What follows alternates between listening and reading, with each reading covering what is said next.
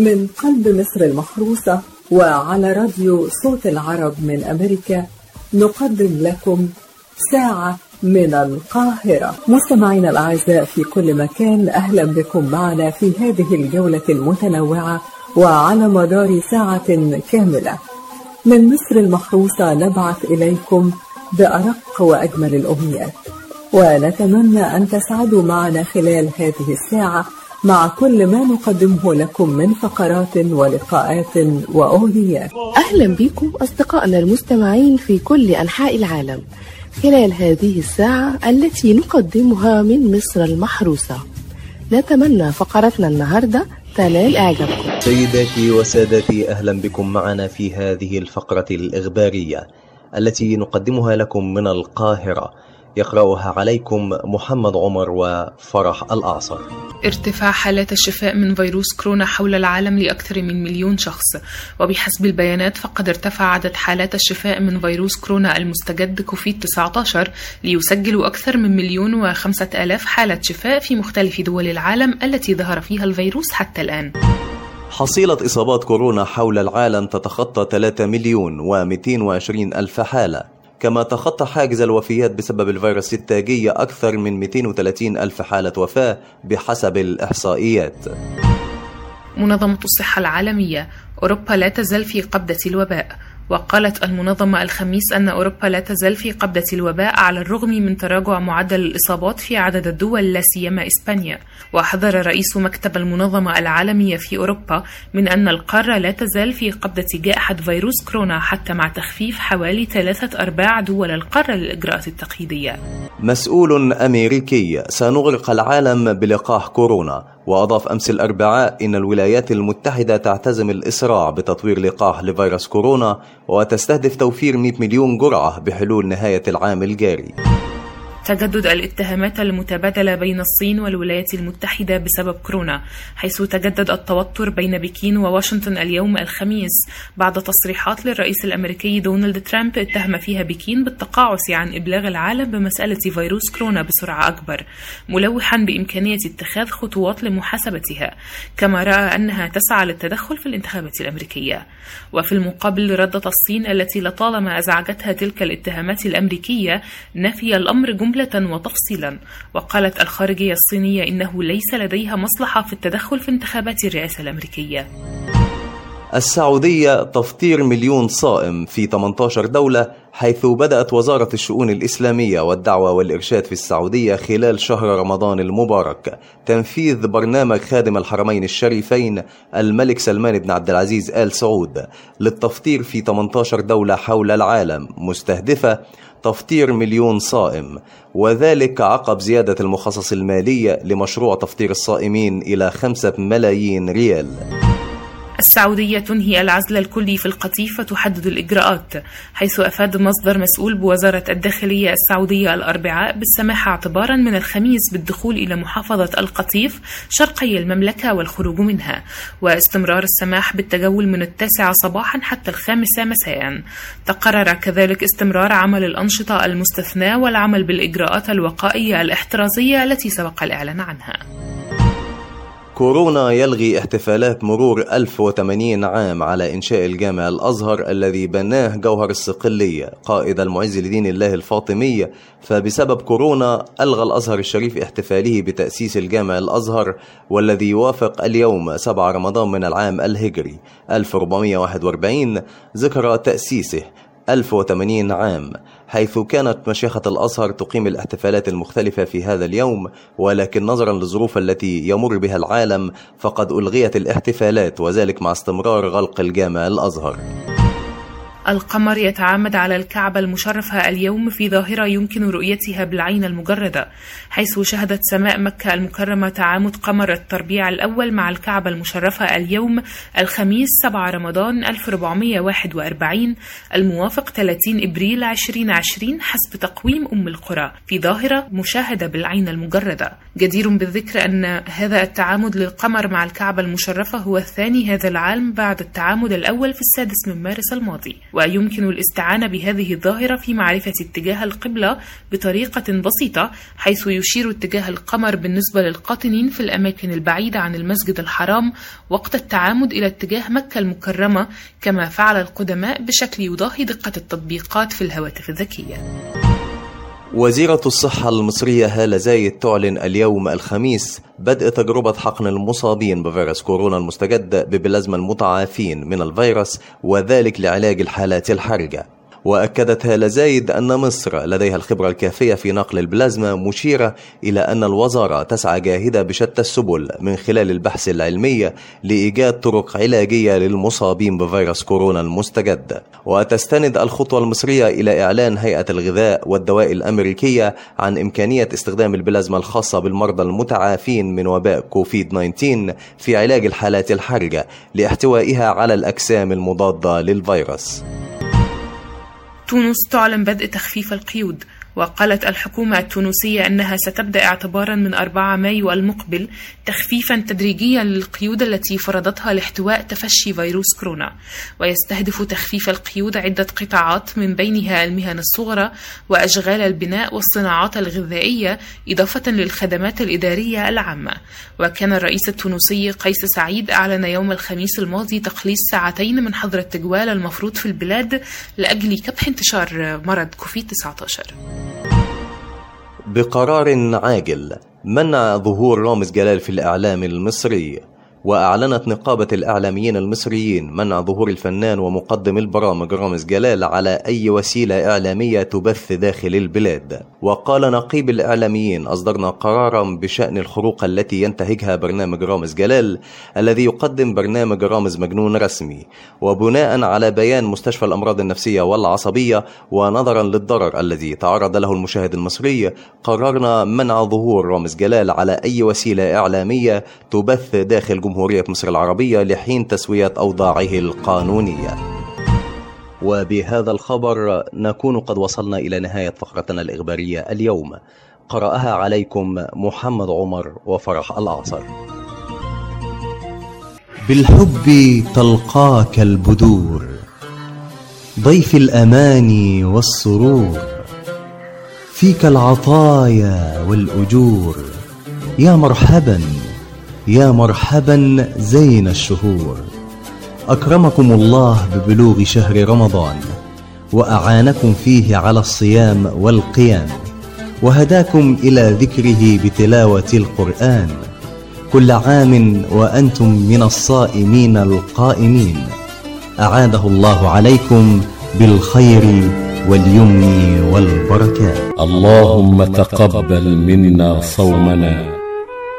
الذي صمناه طاعة لك واقتداء بنبيك وعملا بما جاء في كتابك حرصا منا على نيل رضاك وعلى الفوز بفضلك وإحسانك وطمعا في عفوك وغفرانك فاغفر لنا كل ذنب أذنبناه وكل ما ارتكبناه من معاصي وكل ما أنت أعلم به منا. اللهم اجعلنا في هذا الشهر الكريم من الذين نظرت إليهم نظرة الرحمة والمغفرة فغفرت لهم وتجاوزت عنهم.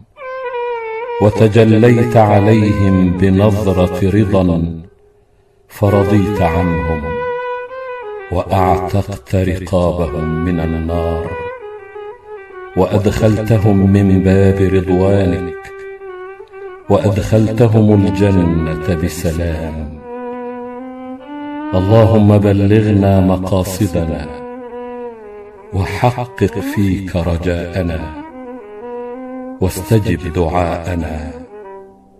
يا رب العالمين. ربنا تقبل منا. إنك أنت السميع العليم. وتب علينا. إنك أنت التواب الرحيم. من قلب مصر المحروسة وعلى راديو صوت العرب من أمريكا ساعة من القاهرة. والآن مستمعينا الأعزاء حان موعدنا مع الفقرة الدينية. وحديث اليوم يدور حول أهمية أن يصوم الإنسان بقلبه وجوارحه عن المعاصي. فلا يجوز أن يصوم المسلم عن ما أحله الله من طعام وشراب وأن يفطر على ما حرمه الله مثل الغيبة والنميمة والسباب والشتائم والفاحش من القول. وأكل المال الحرام وأكل مال اليتيم. فمن نوى الصيام فعليه أن يتحلى بأخلاق الإسلام النبيلة من الصدق والأمانة والإخلاص وطهارة اللسان وعدم الغش وعدم الاحتكار وعدم استغلال الظروف التي نعيشها بسبب كورونا لرفع الأسعار أو التضييق على الناس. ويجب أن يكون صيامنا خالصا لوجه الله تعالى ونبتغي به رضاه والجنة. حول دور الصيام في سمو النفوس وتزكية القلوب وطهارة الجوارح.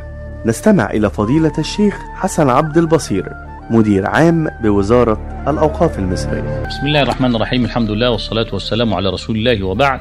آه، اختصارا أريد أن أقول أن الصيام الحقيقي هو أن يصوم الإنسان عن الطباع السيئة التي تغلب عليه. ونحن الآن آه، مطالبين بأن نصوم عن كل طبع سيء.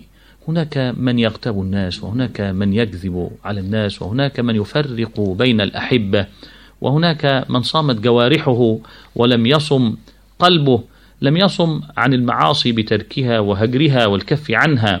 آه وهذا الحديث هنا آه كما أخرج آه الإمام البخاري في صحيحه عن أبي هريرة رضي الله تعالى عنه قال صلى الله عليه وسلم من لم يدع قول الزور والعمل به فليس لله حاجة في أن يدع طعامه وشرابه. لكي تصوم لابد أن يصوم القلب ويتطهر القلب ويحدث حالة من النقاء وحالة من التقوى وحالة من الصفاء.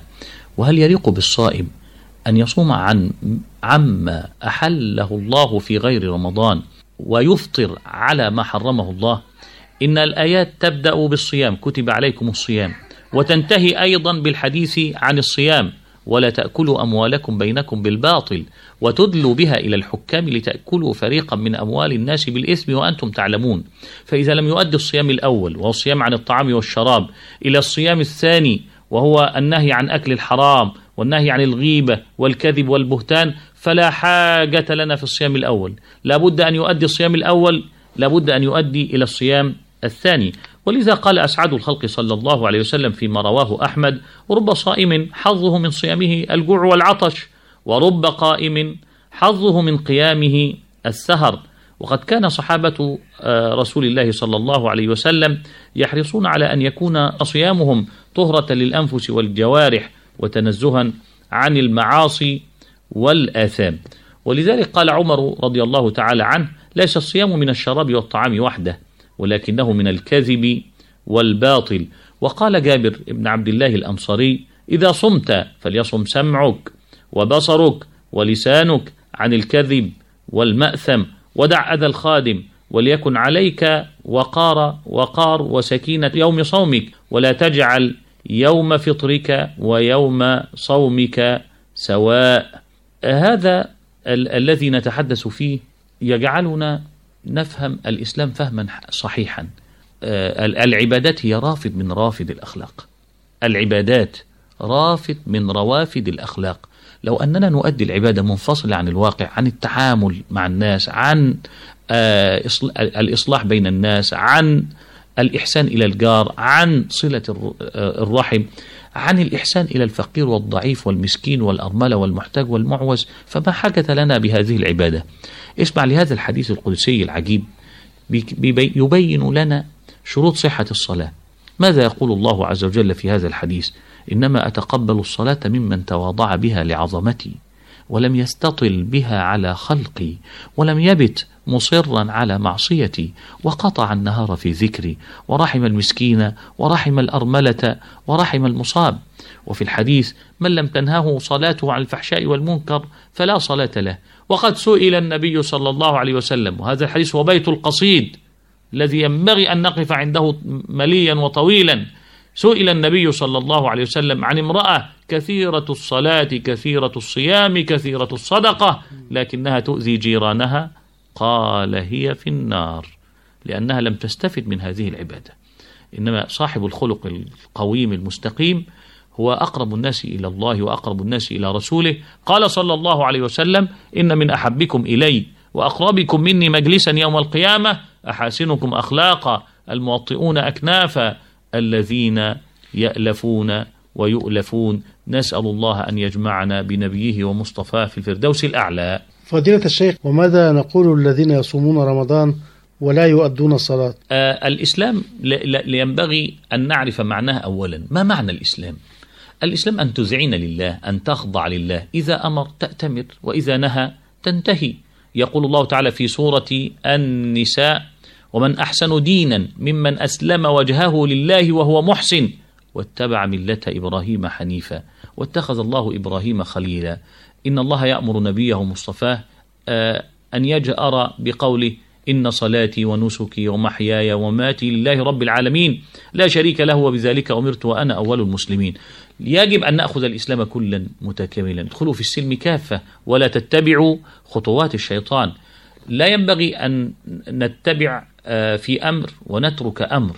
آه، نأخذ ما يوافق هوانا ونترك ما لا يوافق هوانا. هذا من هذه من صفات بني إسرائيل الذين نعى الله تعالى عن عليهم وقال أفتؤمنون ببعض الكتاب وتكفرون ببعض؟ فما جزاء من يفعل ذلك منكم إلا خزي في الحياة الدنيا ويوم القيامة يردون إلى أشد العذاب.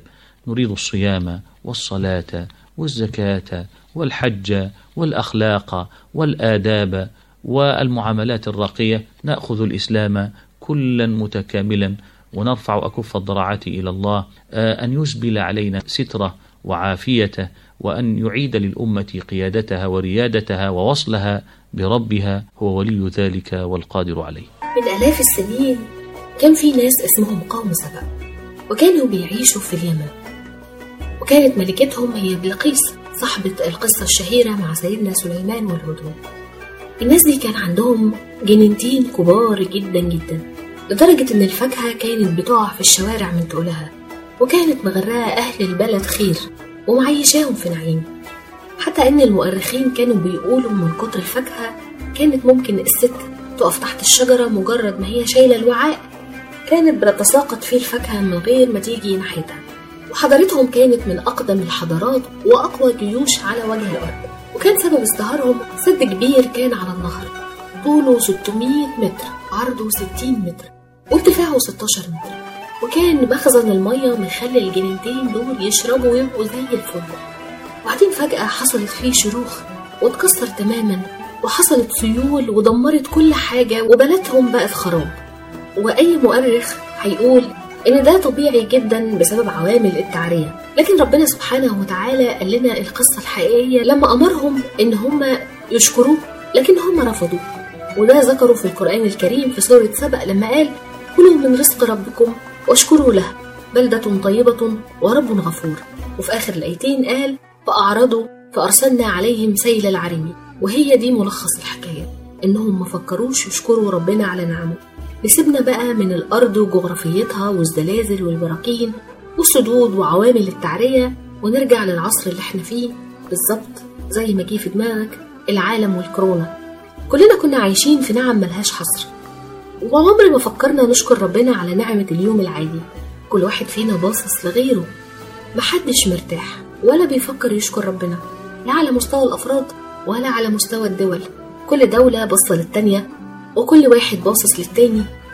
اللي معاه بترول باصص للي معاهوش للي معاه حريات واللي معاه حريات باصص للي معاه بترول واللي معاه ولد عايز البنت واللي معاه بنت عايز الولد واللي عنده فلوس عايز صحة واللي عنده صحة عايز فلوس. كل واحد مش راضي بقدره ولا بنصيبه. وأقصى أمانينا دلوقتي إن إحنا نرجع لنعمة اليوم العادي. ومش بس كده ده إحنا نتمنى نموت ونتغسل ونتكفن ويتصلى علينا والناس ما تبقاش خايفة إنها تشيلنا. حد فكر في الأمنية دي طول عمره؟ اللي عنده نعمة يلحق يشكر ربنا عليها كويس ويتعظ من قوم سبب بدل ما تروح له. السعيد هو اللي يتواس بغيره والشقي هو اللي يسيب غيره يتوعظ سلام من قلب مصر المحروسة وعلى راديو صوت العرب من أمريكا ساعة من القاهرة. أهلا بيكم أعزائي المستمعين والنهاردة هنتعرف مع بعض على أعلام المنشدين في الوطن العربي. ارتبط شهر رمضان من سنين كتيرة جدا بفنون التواشيح والابتهالات والإنشاد الديني اللي ارتبط في وجداننا بأيام الخير والبركة. واشتهر في العالم العربي مجموعة من المنشدين اللي أجادوا فن التواشيح والابتهالات لحد ما زاعت شهرتهم في أنحاء العالم وأصبح لهم معجبين بالملايين. بدأت التواشيح والابتهالات الدينية في الانتشار في أواخر القرن التسعة عشر وأوائل القرن العشرين وتسمى بعصر المشايخ الأعلام. ومن أشهرهم الشيخ محمد عبد الرحيم المسلوب. ومن أشهر المنشدين على الإطلاق هو الشيخ علي محمود واللي بيعتبر مؤسس لفن الإنشاد الديني. الشيخ علي محمود هو سيد القراء وإمام المنشدين وصاحب مدرسة عريقة في التلاوة والإنشاد. درس فيها كل اللي جم من بعده من القراء والمنشدين. اتوفى الشيخ علي محمود في 21 من ديسمبر سنة 1946 وساب عدد قليل من التسجيلات اللي بتعتبر تحفة فنية. ومن تسجيلاته هتف الطير ويا نسيم السبا وغيرها. أما الشيخ طه الفشني فتسمى بملك العزوبة وهو واحد من أعلام المنشدين وأصحاب الأصوات اللي مش هتتكرر في الإنشاد الديني. ومن أعمال طه الفشني أنت للإحسان أهل اهدي قلبي وخاطري وضميري بشراك يا نفس وكن عن همومك معرضا أما الشيخ درويش الحريري الملقب بأستاذ الأساتيز وهو واحد من الفنانين العباقرة اللي قطعوا شوط كبير في حياتهم. اتولد في القاهرة سنة 1881 وتوفى سنة 1957 أما الشيخ محمد الفيومي فاتولد بحي الجمالية بالقاهرة سنة 1905 وكان كفيف. ربنا سبحانه وتعالى عوضه عن بصره بصوت عذب. وأذن مرهفة. أهلوه علشان يكون ليه منزلة وشأن عظيم في عالم الإنشاد الديني. وهو صاحب مدرسة عريقة ومتميزة. خرج منها كتير من المنشدين اللي تربعوا على عرش الغناء والإنشاد الديني. ومن أعماله عادت ليالي الفرح ونور النبي وتجلى مولد الهادي. نيجي بقى للشيخ سيد النقشبندي. وكان صوته قوي جدا وأخاذ ومتميز. اتولد عام 1920 في قرية من قرى محافظة الدقهلية. صوته هز مشاعرنا ووجداننا وبيعتبر من أهم ملامح شهر رمضان المعظم. مين فينا ينسى صوت الأذان وأحلى الابتهالات اللي كنا بنسمعها ساعة الفطار؟ الشيخ سيد بيعتبر واحد من أبرز من ابتهلوا وأنشدوا التواشيح الدينية. أما الشيخ محمد الطوخي من مواليد محافظة المنوفية سنة 1922 سنة 1946 أطلقت عليه الإذاعة لقب المنشد. والشيخ نصر الدين طوبار بيعتبر من الأصوات بتضرب على أوتار القلوب. اتولد سنة 1920 بالمنزلة بمحافظة الدقهلية في مصر وتوفى في 6 نوفمبر سنة 1986 وهو صاحب مدرسة متميزة في الابتهالات وواحد من أشهر المنشدين والمبتهلين في تاريخ المديح النبوي والإنشاد الديني. وأستاذ المداحين وبيعتبر واحد من علامات شهر رمضان بالإذاعة وقدم أكتر من 200 ابتهال منها يا مالك الملك ويا مجيب السائلين والسيدة فاطمة الزهراء وغيرها من أجمل الأناشيد الدينية. هيفضل فن التواشيح والابتهالات النبوية والإنشاد الديني مرتبط في وجداننا وفي ذهننا بأحلى أيام السنة أيام الخير والبركة شهر رمضان الكريم. وكل سنة وأنتم طيبين. كانت معاكم دعاء حسن. من قلب مصر المحروسة وعلى راديو صوت العرب من أمريكا ساعة من القاهرة. رمضان شهر المحبة والخير والبركة وبيرتبط دايما بالفرحة في كل العالم. بس في مصر رمضان دايما بيكون له طعم تاني رمضان في مصر بيختلف عن جميع البلاد وده لأكتر من سبب. أولهم إن كتير من الطقوس المعروفة عن رمضان ظهرت أولا في مصر وبعدها انتشرت في باقي العالم العربي. زي الفانوس أيقونة الشهر الكريم واللي بيعبر عن حلول الشهر الفضيل. وبنزين بيه بيوتنا وشوارعنا وكمان المحلات. تعبيرا عن الفرحة برمضان. بدأ الفانوس في رمضان من زمان قوي أيام الدولة الفاطمية وكان بيضاء به الشوارع والبيوت طوال الشهر الفضيل وتحول من بعدها إلى عادة رمضانية. وبعدها أصبحت تعبيرا عن قدوم شهر رمضان مش بس في مصر وفي كل العالم لحد النهارده. من الرموز الشهيرة كمان في مصر مدفع رمضان اللي بيعلن عن موعد الإفطار في المغرب أو الإمساك عن الطعام قبل الفجر. بداية الطقس الرمضاني ده كانت صدفة. لما قرر والي مصر في وقتها في العصر الإخشيدي إنه يجرب مدفع جديد وصودف أن الطلقة الأولى كانت وقت غروب الشمس في أول رمضان عام 859 هجرياً. ليفاجأ الوالي بتوافد شيوخ وأهالي مدينة القاهرة على قصره ليشكروه على إطلاق المدفع في موعد الإفطار. وده لأنهم ظنوا أنه أراد تنبيههم لموعد الإفطار. ومن بعدها استمر إطلاق المدفع كل يوم. الشوارع في مصر كمان بيكون لها طعم خاص ومختلف عن بقية السنة. بتكون مليانة ألوان وزينة وفوانيس وكمان بتكون مليانة ببياعين الكنافة والقطايف وكمان بياعين المشروبات الرمضانية. أما بقى المسحراتي فهو شخصية شهيرة جدا في مصر وموجودة في كل شارع ويقتصر عمله فقط على المرور في الشوارع قبل مدفع الإمساك لتنبيه الناس وإيقاظهم للسحور طول الشهر الفضيل ويعود في أواخر الشهر لجمع العيدية. كمان بتتملى الشوارع في مصر بموائد الرحمن وموائد الرحمن هي موائد للأكل المجاني وبيعملها أهالي كل منطقة عن طريق التبرعات سواء بالأكل أو الفلوس أو المشاركة. وبيتجمع عليها الكل مسلم أو مسيحي كلنا واحد وبنفطر سوا من نفس الأكل. يمكن السنة دي اختلفت بعض العادات شوية بسبب الظروف اللي بيعيشها العالم. بس لسه رمضان مميز في مصر وخاصة في الأكل ولسه طبق الأكل بيتنقل من بيت لبيت وما بيرجعش فاضي أبدا. ولسه كوباية الشاي كتر خيرها بتظبط المزاج وبتهدم كل ده. ولسه مصر حلوة ورمضان بيحليها أكتر. ولسه رمضان شهر البركة مش بس في مصر وفي كل الدول العربية والعالم كله. شكرا لاستماعكم كان معكم محمد صبري. من قلب مصر المحروسة وعلى راديو صوت العرب من أمريكا ساعة من القاهرة. ومكملين في سلسلة العادات الرمضانية اللي اتربينا عليها. والنهاردة هنتكلم عن أساس سفرة رمضان في العالم العربي بصفة عامة وفي مصر بصفة خاصة وهو اليميش. مفيش حد فينا مش بيفطر على كوباية الخشاف المتينة اللي مكوناتها الأساسية يميش رمضان. واليميش بدأ من زمان قوي في عصر الفراعنة. لما كانوا بيزوروا معبد دندرة ويمشوا على رجليهم في الصحراء كانوا بيصطحبوا معاهم قرابين عبارة عن فواكه مجففة من الزبيب والتمر والجوز واللوز. والقرابين دي كانت مقدمة لإله عند الفراعنة اسمه الإله بس واللي كانوا بيعتبروه إله التسالي والرقص والموسيقى.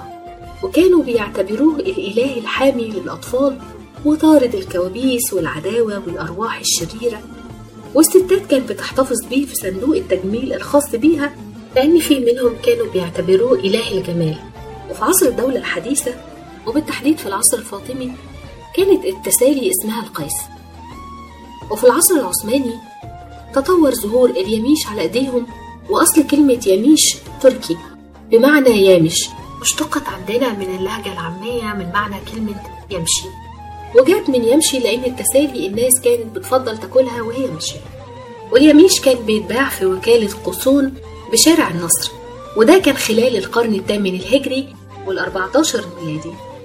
وبعدين انتقل لسوق الجمالية وبعدين وكالة البلح ببولاء أبو العلا وساحل رود الفرج والأطباء أثبتوا القيمة الغذائية للفواكه المجففة للياميش وإنها مفيدة لمرضى الأنيميا وبتقلل الكوليسترول وغنية بالمغنيسيوم والنحاس والفوسفور وفيتامين ألف و وج ومفيدة لصحة القلب ولمرضى السكر. والمصريين ما اكتفوش بأكل الياميش لكنهم عملوا منه كمان الخشاف. وده عبارة عن مشروب مصنوع من مية وسكر وفيه كل الفواكه المجففة من تمر وتين وقراصية اللي هو البرقوق المجفف والمشمش.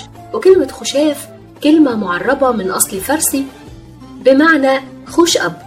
وبكده هتبقى خلصت رحلتنا النهاردة مع يميش رمضان.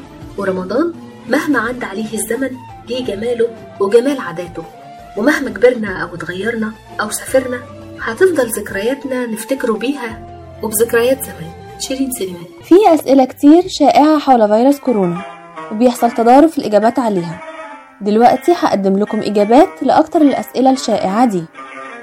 أولها شهر رمضان الكريم جاي علينا السنة دي في أجواء غير مألوفة علشان فيروس كورونا اللي أثر على كل جوانب الحياة وأكتر سؤال دلوقتي هل ضروري شرب المية وأكل أطعمة مغذية في نهار رمضان؟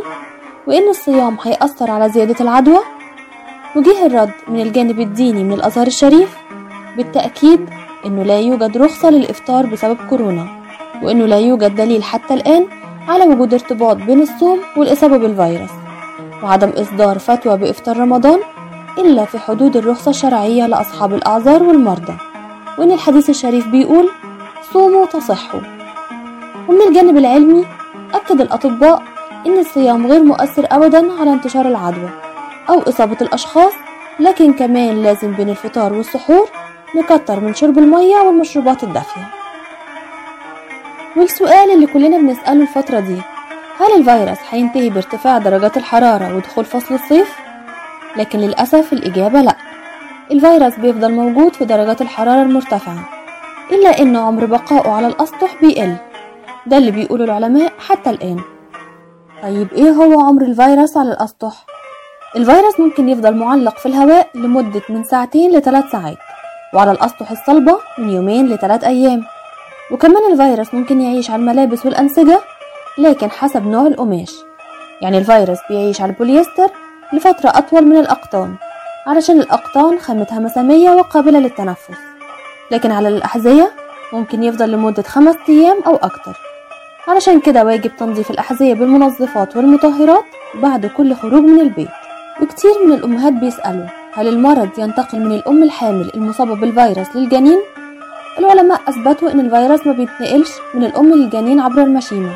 لكن ممكن يتنقل للطفل بعد ولادته لو حصل له اتصال مع شخص مصاب أو اتصاله بسوائل الأم أثناء الولادة علشان كده الأطباء بيوصوا بالولادة القيصرية. وهل بيتنقل من الأم للطفل أثناء الرضاعة؟ برضو الإجابة لأ لكن بشرط اتخاذ إجراءات التطهير والتعقيم. يعني الأم تحافظ على تعقيم نفسها والمكان حواليها وطبعا نظافة طفلها.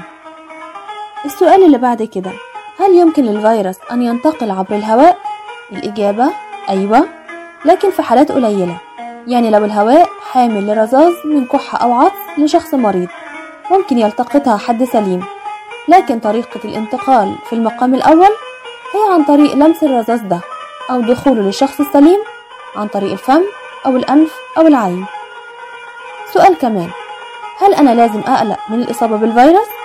الإجابة بشكل عام لو أنت بتاخد بأسباب الوقاية والنظافة والتطهير والبعد عن التجمعات والبعد عن الأماكن الموبوءة يبقى ما تقلقش.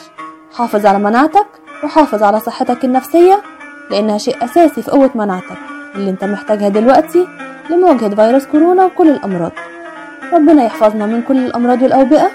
دمتم بصحة وسلامة وكل عام وأنتم بخير. كانت معكم أميرة مدحت. من قلب مصر المحروسة وعلى راديو صوت العرب من أمريكا ساعة من القاهرة. أهلا بكم أعزائي المستمعين في كل مكان.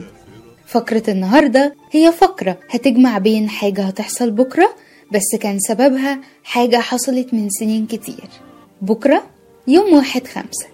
اليوم ده هو يوم عيد العمال. اليوم ده بيعدي على ناس كتير جدا. في ناس بالنسبة لها اليوم ده يوم أجازة عادي. هيخرجوا هيتفسحوا أو على الأقل هيريحوا. المهم إن هو يوم أجازة وخلاص. لكن في ناس تانية بيكون اليوم ده مميز جدا عندها وبتحس بوجودها وأهميتها في اليوم ده. دول كتير في العالم بتحتفل باليوم ده وبتعتبره أجازة رسمي زي مصر. لكن للأسف في دول تانية لسه مش بتحتفل بيه. كتير مننا بيسأل عيد العمال ده أصله إيه أو جه إزاي أصلا. في 1869 اتشكلت منظمة اسمها منظمة فرسان العمل. طيب هي إيه حكايتها وابتدت إمتى؟ كان في مجموعة عمال في ولاية في أمريكا اتجمعوا علشان كانوا رافضين أوضاع معينة زي الأجور اللي كانت منخفضة جدا وكمان عدد ساعات العمل كان كتير قوي. فكانوا بيطالبوا بتحسين الأجور وتخفيض ساعات العمل. وفي كل واحد مايو من كل سنة كانوا بيجددوا المطالبة بحقوق العمال لحد لما وصلوا لأول مايو 1886 حصل في تاريخ أمريكا اضطرابات عالمية كتير جدا في يوم واحد. وصلت لخمس تلاف اضطراب واشترك في المظاهرات حوالي 340 ألف عامل. وبعد كده اشترك عدد كبير من العمال في دول أوروبا للمطالبة برضو بحقوقهم وإن هم عايزين قانون يحدد ساعات العمل وتكون 8 ساعات بس. أما في مصر ففي سنة 1924 عمال اسكندرية عملوا احتفال كبير جدا في مقر الاتحاد العام لنقابات العمال وبعدين مشيوا في مظاهرة ضخمة لكن مع وصول الرئيس الراحل جمال عبد الناصر للسلطة والتأميم التدريجي للحركة العالمية ابتدى أن يكون للمناسبة شكل رسمي وأن رئيس الجمهورية يقدم خطاب سياسي. وصدر أول قانون بيعترف بالنقابات في مصر كان سبتمبر 1942 وهو قانون رقم 85 لسنة 1942 وفي النهاية بنوجه رسالة شكر لكل عامل قدم من قلبه بجد علشان غيره. شكرا لكل عامل بذل جهد عظيم تجاه الوطن وما بخلش بيه لأنه حقيقي أنتم أساس البلد دي. شكرا لعمال مصر ولكل عمال العالم. يا مساء السعادة أعزائي المستمعين كل سنة وأنتم بألف خير. أهلا بكم من جديد وفقرة أخبار خفيفة. أخبارنا النهاردة أخبار لطيفة. بسبب ملل كورونا فتاة تعلق داخل غسالة ملابس. أرادت فتاة أمريكية تبلغ من العمر 18 عاما أن تقضي وقتا ممتعا يبعد عنها بعض الملل. لكنها عوضا عن ذلك وقعت في مأزق صعب وإن كان لم يخلو من الطرافة وبدأت القصة عندما كانت الفتاة إمري دانس تلعب مع بعض أبناء عمومتها الصغار لعبة الاختباء والبحث. أي الاستغماية في منزل زويها في ولاية فيرجينيا الأمريكية. ولم تجد الفتاة مكانا مناسبا بحسب ظنها سوى أن تختبئ داخل غسالة ملابس في الطابق السفلي قبل أن تدرك أنها أصبحت عالقة ولا تستطيع الخروج. وعلى الفور هرع أفراد العائلة إلى الاتصال بخدمات الطوارئ بعد أن سمعوا استغاثة الفتاة المسكينة لتصل فرقة إنقاذ مكونة من ستة أفراد بعد دقائق. وبينما كان رجال الإنقاذ يؤدون واجبهم قامت إحدى عمات دانسي بتصوير ما يجري قبل أن تنشر المقطع المصور على حسابها في موقع انستجرام وبحسب صحيفة ديلي ميل يظهر في المقطع المصور رجال الإطفاء وهم يرتدون قفازات وكمامات للوقاية من فيروس كورونا المستجد. فيما كان أحدهم يسأل إمري فيما إذا كانت تستطيع تحريك أصابع قدميها. واستطاع أربعة من رجال الإنقاذ إزالة الجزء العلوي من الغسالة لتوفير مساحة كافية لسحب الشابة المرهقة إلى الخارج بأمان. وبعد أن كانت إمري تتذمر من الموقف المحرج الذي وضعت نفسها فيه عادت لتقول بلهجة لا تخلو من الفكاهة أو الطرافة كان أمرا محرجا للغاية لكن كل ما يمكنني فعله الآن هو الضحك. أفراد عائلتي ضحكوا أيضا. ولكن طالما أنا بخير فهذا كل ما يهمني. من جانبها أوضحت عم دانسي أن الحادثة تحذير للآخرين الذين يبحثون عن طرق غير عادية للتغلب على الملل وسط أوامر البقاء في المنزل المعلنة حاليا في معظم أنحاء أمريكا بسبب جائحة فيروس كورونا المستجد. شركة تثير الجدل بصناعة كمامات من جلود الثعابين. انتشرت في الآونة الأخيرة كمامات للوجه صنعت من جلد الثعابين في الولايات المتحدة الأمريكية. الأمر الذي أثار ردود فعل متباينة بشأن الإقدام على هذه الخطوة في ظل الظروف الاستثنائية التي يعيشها العالم بسبب تفشي فيروس كورونا المستجد. وقال بريان وود مالك إحدى شركات صناعة المنتجات من جلود الثعابين سيتعين على الناس تغطية وجوههم هذه الأيام ولسوء الحظ قد يستمر الوضع لفترة أطول مما كنا نتخيل. وأضاف مالك الشركة التي تتخذ من ولاية فلوريدا مقرا لها. بعض الناس يريدون الظهور بأزياء مميزة حتى خلال فترة تفشي الوباء لذلك أريد أن أقدم لهم الخيارات. والكمامات الجديدة مصنوعة من جلد ثعبان يسمى الثعبان البرمي وهو نوع من الثعابين المعروفة بشراستها في الغابات التي تنتشر فيها. ويقول الخبراء إن قناع الوجه المصنوع من جلد الثعبان لا يوفر حماية مقارنة مع الكمامات العادية الأخرى لكن سعره يفوق بالطبع أسعار الكمامات الأخرى. وأوضح وود أن بعض الأقنعة قد تأتي مع نظام ترشيح مثل القناع الطبي N95 الذي يمنع الجسيمات الصغيرة جدا المحمولة جوا من الدخول إلى الجهاز التنفسي للإنسان ويستخدمه العاملون في القطاع الطبي حاليا. بتمنى الفقرة دي تكون عجبتكم. استنوني كل يوم اثنين وخميس الساعة 12 أنا بسمة محمد. مستمعينا الأعزاء وبكده نكون وصلنا بيكم إلى نهاية فقرتنا ورحلتنا النهاردة. وعلى أمل أن يتجدد اللقاء معكم في حلقة قادمة ورحلة جديدة بإذن الله. ومن هنا من قلب القاهرة نرسل لكم بأرق أمنياتنا الطيبة بقضاء أجمل الأوقات. وهذه أرق تحياتي. كان معكم من القاهرة مجدي فكري.